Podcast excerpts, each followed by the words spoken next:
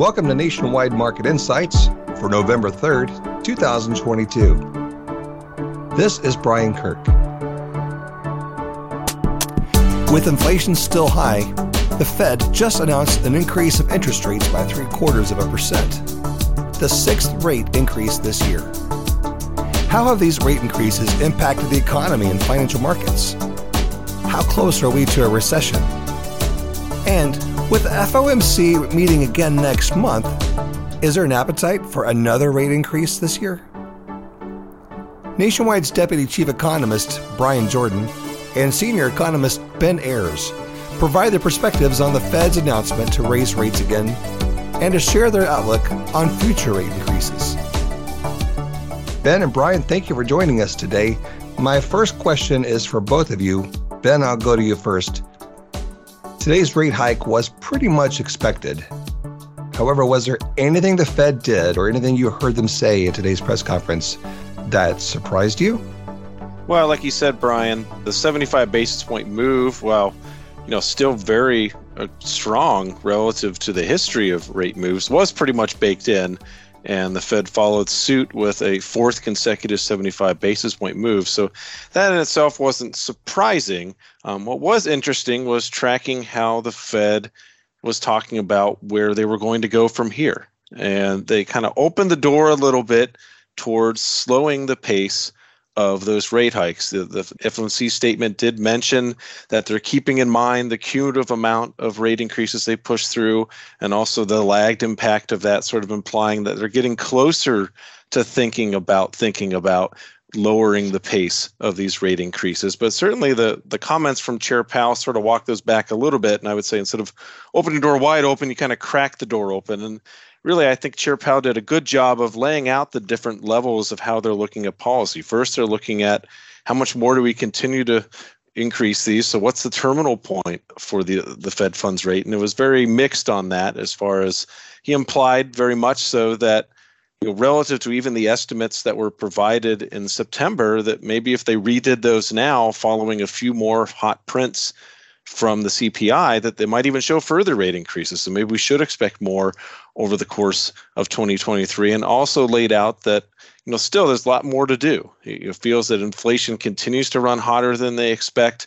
And so because of that, they expect to continue to have to raise interest rates and likely keep them at a high level for quite some time, maybe not all the way through 2023, but maybe thinking about that as you look forward for the next year or so. Brian, what was your key takeaways when you looked at what we got today? Yeah, Ben, I think you really hit the nail on the head. We really see Powell walking a tightrope here. The statement did indicate that the Fed may soon downshift, and Powell even indicated that himself, saying we will have that discussion at the December FOMC meeting. At the same time, he was mostly hawkish, saying that we still have some ways to go. We still have some ground to cover. We haven't over-tightened yet.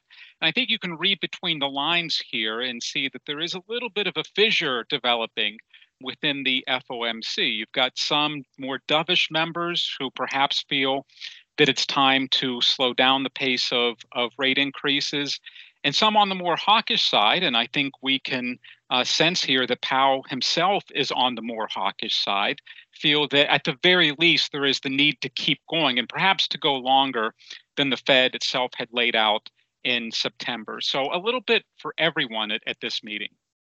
Yeah, thanks, Brian. Appreciate that. Let's go back to Ben for this next question. Today marks the sixth time this year that the Fed has raised rates. And over that time, we've seen mortgage rates spike to 7%.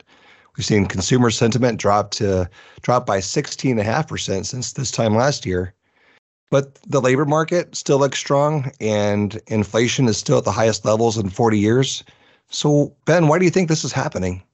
Yeah, I think there's really two main factors. First of all, the fact that the labor market in particular and inflation continues to run quite well. It speaks to some of the imbalances that have built up over the past 2 years, and it just takes some time for these things to unwind. You look at the labor market, huge event with the pandemic and the impact that's had on the labor market, disrupting people going to work, disrupting the type of labor that firms are looking for. So I think that very tight labor market conditions that we've had, while we've seen some easing in recent months. We've seen, job openings come down, even though the unemployment rate's still at a very low level. We are seeing some easing on the margins, but still it's going to take quite some time for the labor market to look less strong than it is right now. And similarly for inflation, the imbalance that we have built up between supply and demand over the course of the pandemic and then exacerbated by other trends this year, yet again, that's not going to fix itself overnight. And so because we are seeing some improvement, particularly in supply chains and on commodity prices, we're expecting that inflation will downtrend over the next year. But yet again, it's going to take some time to play out. And particularly when you think about Fed policy and the impact that is having, that takes time and there's a lagged impact there. And Chair Powell mentioned that both in his comments and also that was mentioned in the FOMC statement, because the Fed has not really pushed up rates until 3, 4, 5 months ago to a very strong degree, that impact isn't going to have too much of an impact on the economy for, 6, 12, maybe in a little 18 months. And so because of that, we just haven't seen the full impact of this yet. And the Fed isn't quite done yet with these rate increases. And so because of that, you haven't seen as much of an impact aside from the housing market. The housing market is the one area, it's always very sensitive to interest rates. We've seen a big reaction there. It's usually at the forefront of the impacts and probably tells us a little bit more of what's to come. We're likely going to see more and more cutbacks from businesses. They're going to cut back on the amount that they hire. They're going to cut back on the amount they invest because they're responding to much higher lending rates across the economy. We just haven't quite gotten there yet. And because of that, we're still seeing a relatively strong labor market and we're still seeing rapid inflation. So I think it's just more that we're going to get there. I think when we get to 2023, we will see the labor market ease. We will see inflation ease. You're going to see much more of the impact of this. That's just too early and we're going to get there eventually. Thanks, Ben. That's definitely evident of what we're seeing here. And I know that the Fed is focused on slowing the economy down enough to slow the pace of inflation. But Bryan, how could the Fed's rate increases impact the financial markets, which are already near the lowest level in over a year?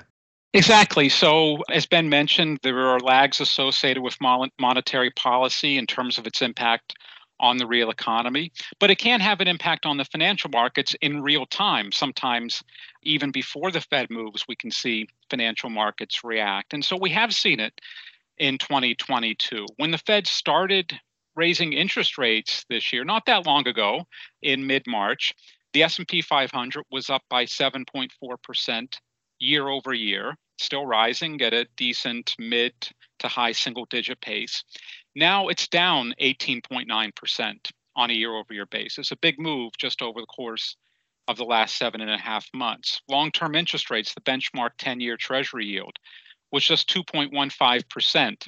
when the Fed started raising interest rates in March, now standing at over 4%. And along those same lines, no coincidence, mortgage rates. Ben touched on the housing market, obviously a huge impact from higher mortgage rates. 30-year mortgage rates stood at 4.27% when the Fed started, now over 7% here in late October, early November.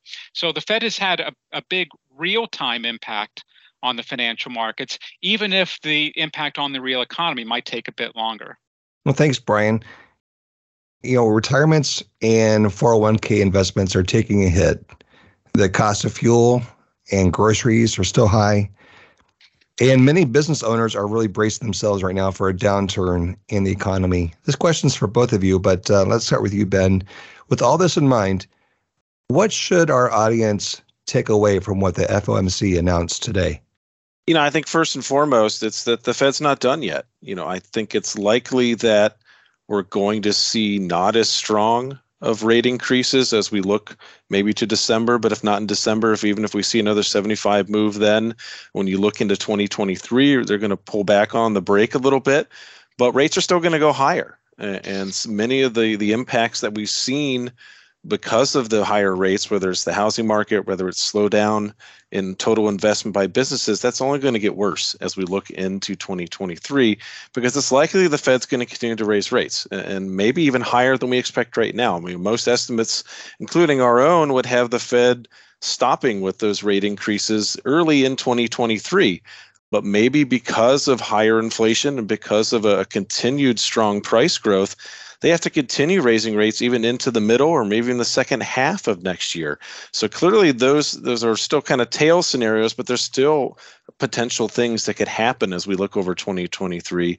And then moreover, certainly the Fed is very committed to bringing inflation down, and that means they might keep those rates at a higher level for longer. You know, maybe they keep, you know, don't actually see an easing, even if we do see a downturn next year, until 2024 or maybe even later in 2024. And that probably means, unfortunately, weaker growth and higher rates and slower activity over the course of 2024 as well. So I think, unfortunately, really the Fed's trying to set us up for what could be an extended period of weak growth. Hopefully, things are able to ease off of that, and then the Fed's able to bring rates down sooner than they expect right now, but they're certainly preparing that they're going to have to keep it higher, and they're preparing many consumers and business that those higher interest rates are going to remain in place for quite some time, with certainly some big impacts across the economy. Unfortunately, mostly downside, but hopefully there are some upside scenarios where maybe inflation eases more than we expect, and we're able to come out of this with a little bit stronger growth. But I think at least for 2023, and likely for 2024, at least the first half of that, we're looking at pretty weak conditions. And yet again, probably a modest recession is in the cards for 2023. Bryan, anything to add to that? Yeah, I would say that's really spot on. The message that we would want to share is that there is more pain to be taken here, and it gets back to those lags associated with monetary policy. We still haven't felt the full impact of the 300 basis points in Fed rate hikes before today, and now the Fed adds another 75 basis points onto that today, almost certain to add aggressively onto that in December. And based on Chair Powell's comments today, probably more than that in 2023 as well. So there is still some pain to be taken.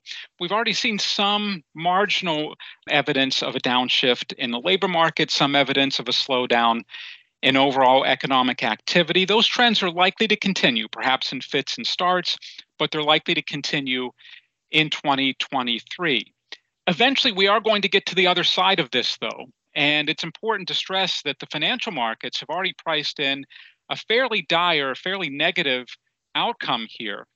The S&P 500, for example, I mentioned earlier, down over 18% year over year. It's down over 21% since it peaked in January of this year. This is a much bigger decline than we typically see prior to recessions. On average, the S&P is down by only 7.6% in pre-recessionary periods. So we've already priced in a lot of bad news in terms of stock prices. And at a certain point, again, we're going to get to the other side of this. The Fed is very committed, obviously, given these aggressive rate hikes, the hawkish language we're hearing from Powell and others, very committed to bringing the inflation rate down.